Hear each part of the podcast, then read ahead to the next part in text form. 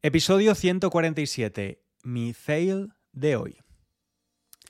Hoy venía a hablarte de otra cosa, de un tema completamente diferente, pero he cambiado de opinión y te hablaré de ese tema la próxima semana, estudiante. Acabo de llegar a casa y no te voy a engañar, tengo una sensación agridulce. Esta mañana he salido de casa para hacer algo que pensaba que iba a ser muy fácil de conseguir y como dice la gente joven en España, qué fail, qué fail. He fracasado con mi objetivo. Y digo que tengo una sensación agridulce porque, por un lado, este fracaso ha sido como una patada en el estómago y una patada a mi ego, pero por otra parte, una muy buena lección. Te pongo en contexto. Pero primero, recuerda que tienes la transcripción disponible, puedes leer la transcripción de forma gratuita de este episodio y también usar las flascas de vocabulario. Y todo esto lo tienes disponible en la página web www.spanishlanguagecoach.com de forma gratuita. Y ahora el contexto. El contexto es que quiero ser británico, quiero convertirme en británico. Y ya sabes que desde hace unos años, con la salida del Reino Unido de la Unión Europea, el famoso Brexit, las leyes para inmigrantes como yo se han endurecido y aunque yo ya tengo la residencia permanente, es decir, puedo quedarme en este país todo el tiempo que quiera, quiero conseguir también la nacionalidad británica, porque eso también tiene una serie de beneficios que quiero obtener. Bueno, para conseguir el ansiado pasaporte británico hay una serie de pasos que tienes que seguir y que yo ya he empezado. Buscar dos personas británicas que sean tu aval, que quieran aportar una referencia dando la cara por ti, diciendo, esta persona es apta y digna para ser británica. Luego también hay un examen de inglés de un nivel intermedio bajo que tienes que aprobar, que tienes que superar. Y hay también otro examen llamado La vida en Reino Unido que también es necesario aprobar. Y por último, tienes que pagar el trámite administrativo, el papeleo, que son mil o dos mil libras. Pues bueno, hoy era el día del examen. Esta mañana a las once y media tenía la cita para el eh, Life in the UK Test. Yo reservé la cita para el examen hace dos semanas. es decir, di por hecho que en dos semanas me podría preparar el examen. Por lo que he leído en internet, lo que se recomienda es al menos de uno a dos meses para prepararlo.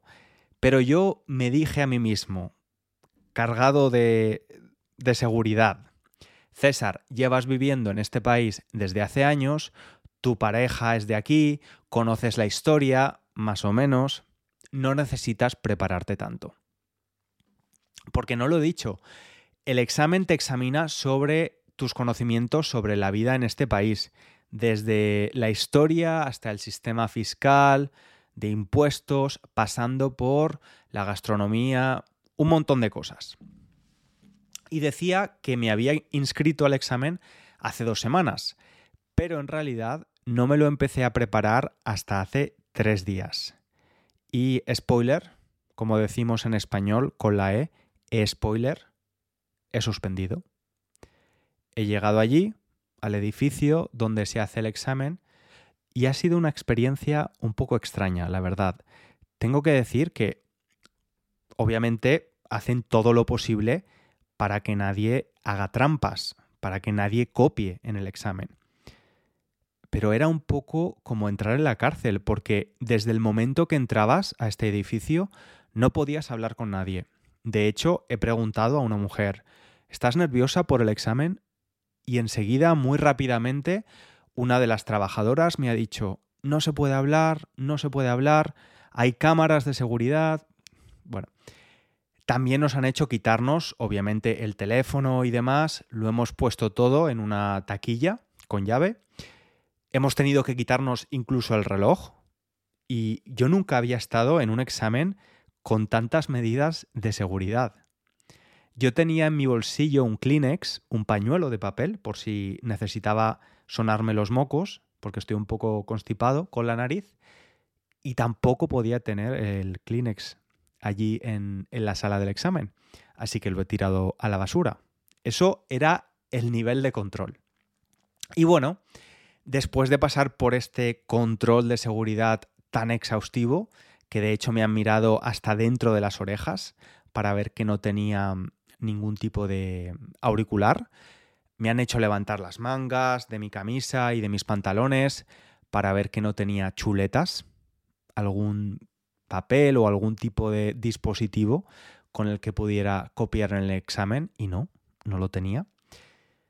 Después de haber controlado también que era yo la persona que iba a hacer el examen con mi pasaporte, finalmente he entrado a la sala y pues me he sentado delante de la pantalla del ordenador para responder a mis 24 preguntas, de las cuales tenía que acertar 18, un 75%. Y aquí ha venido mi cura de humildad mi cura de humildad absoluta. Porque cuando he empezado a ver las preguntas, me he dado cuenta de que no me había preparado bien el examen, obviamente. Me he dado cuenta de que había sobrevalorado mi capacidad y mis conocimientos y de que la probabilidad de suspenderlo era bastante alta. He empezado a responder y en más de la mitad de las preguntas tenía dudas, los nombres de los reyes británicos se han empezado a mezclar en mi cabeza, las eh, fechas de, de las diferentes batallas se habían ido de mi memoria, etcétera, etcétera, etcétera. ¿Y cuál ha sido mi error en esto? Confiar en el atajo, en el camino corto, para hacer algo que honestamente tiene un cierto grado de dificultad. Como te dije, empecé a prepararme el examen hace tres días y me compré un libro. El libro se llamaba Prepárate el examen de la vida en Reino Unido en 24 horas. Y aquí podemos aplicar un refrán, una frase en español que es muy buena. Consejos vendo que para mí no tengo. Es decir, doy consejos, recomendaciones que en este caso no he aplicado. Consejos vendo que para mí no tengo.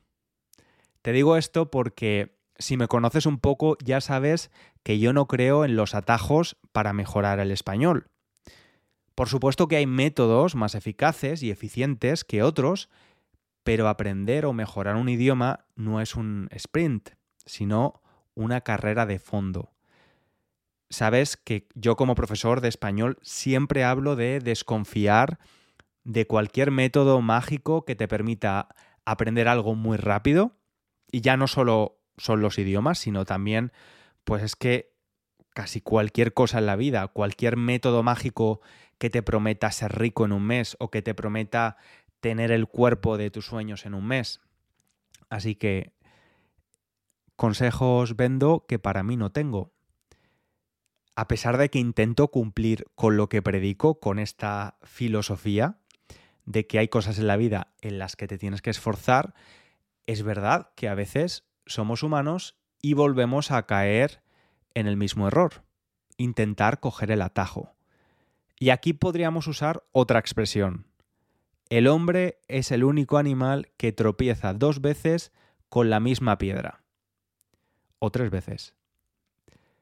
Tropezar es cuando vas por la calle y encuentras una piedra en tu camino y te caes o casi te caes, tropiezas. Y es verdad que esto depende del tropiezo, ¿no? Depende del error que hayas cometido. Yo recuerdo un tropiezo financiero que afortunadamente no he vuelto a repetir. Cuando estaba en la universidad teníamos una asignatura que era inversión financiera. Entonces aprendimos un poco cómo funcionaba la bolsa, el mercado de valores. Decimos la bolsa de forma informal, es donde las empresas públicas cotizan, su valor se divide en acciones y los inversores pueden comprar y vender acciones.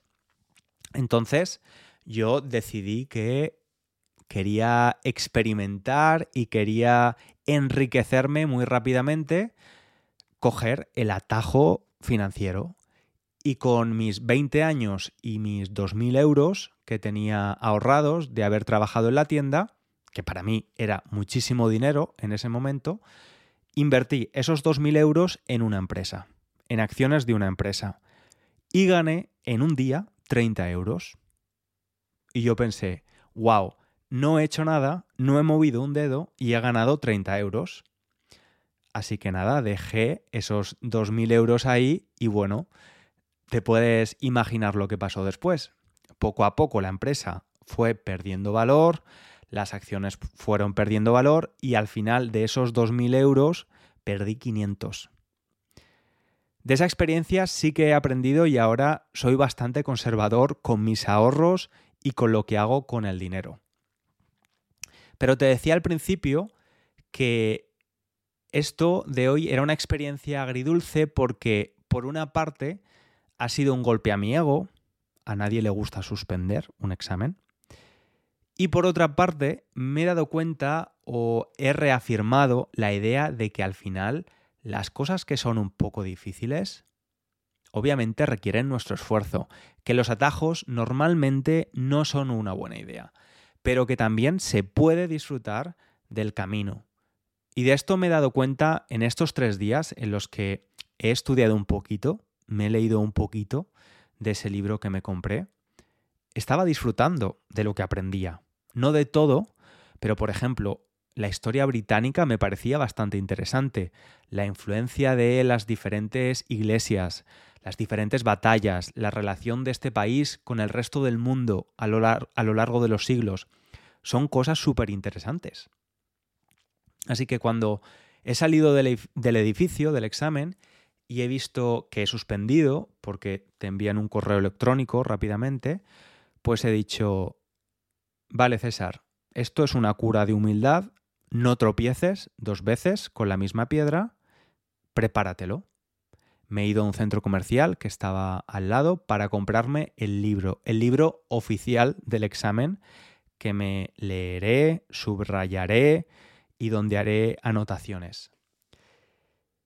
Y nada, estudiante, simplemente quería compartir contigo este pequeño este pequeño recordatorio, imagino, porque lo que te estoy contando ya lo sabes tú muy bien, pero creo que está bien recordárnoslo de vez en cuando, recordarnos que el error más común que solemos cometer es buscar atajos, pensar que podemos obtener resultados rápidos sin esforzarnos demasiado pero la realidad es que las cosas valiosas y significativas en la vida requieren tiempo, dedicación y esfuerzo.